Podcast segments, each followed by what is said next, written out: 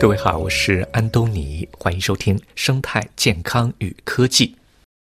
世界卫生组织总干事谭德赛在十二月二十六号发布的年终视频致辞中表示，全球公共卫生领域在二零二三年既取得了具有里程碑意义的成就，也经历着巨大的挑战。在二零二四年即将到来的时候，他呼吁全世界保持对改善健康状况的信心，共同期待新的一年会给世界各地的人们带来和平、健康与繁荣。今年五月，谭德赛宣布，新冠疫情不再构成国际关注的突发公共卫生事件，这是全球历经三年的危机、痛苦和损失之后迎来的一个重要的转折点。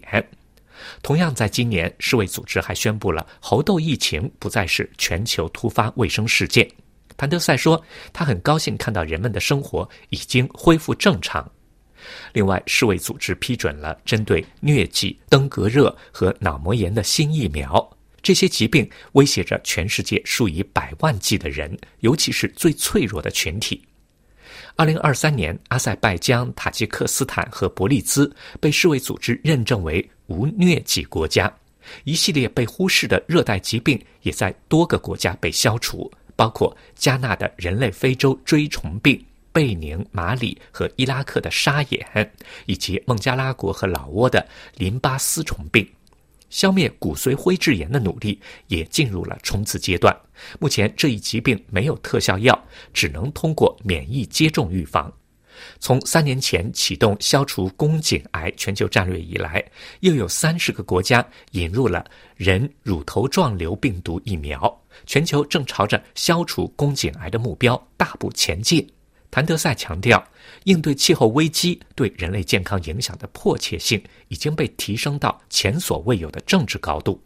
各国政府、科学家和气候倡导者第一次在第二十八届联合国气候变化大会的议程中，将卫生议题放在了突出的位置，并且发布了旨在将健康置于全球气候行动核心的气候与健康宣言。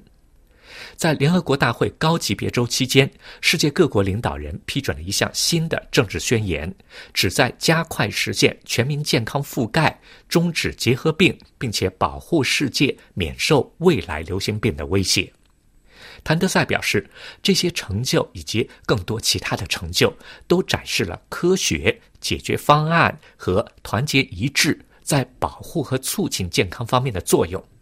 但是他指出，除了取得成就以外，二零二三年也充斥着巨大的苦难以及对健康的威胁，而这些苦难和挑战本来是可以避免的。十月七号，哈马斯对以色列发动了恐怖袭击，造成约一千三百人死亡，两百多人被扣为人质。同时，有关基于性别的暴力和虐待人质的报道让人痛惜。随后，以色列对加沙进行了破坏性袭击，造成两万多人死亡，其中主要是妇女和儿童。另外，超过五万三千人受伤。与此同时，医院和卫生工作者一再遭到攻击，救援工作远远不能满足人们的需求。到十二月二十二号，加沙三十六处卫生设施中只有九处还在部分运转。北部更只有四处卫生设施提供最基本的服务。谭德赛强调，正因为这样，我们再次呼吁立即停火。他同样说，不幸的是，战争和武装敌对行动还在世界许多其他的地方肆虐，包括苏丹、乌克兰、埃塞俄比亚和缅甸等等。他说：“我亲眼目睹了叙利亚西北部人民的痛苦。这个地区本来就饱受长达十多年的战争的蹂躏。今年二月，毁灭性的地震重创了土耳其南部和叙利亚西北部，更是加剧当地受灾群众的脆弱性。”他指出：“没有和平，健康就难以实现；没有健康，和平也没有容身之地。”在许多国家，不安全、贫困以及缺乏清洁用水和卫生设施，加剧了传染病的传播。其中，霍乱的再次爆发尤其让人担心。全球已经出现创纪录的四十多起疫情。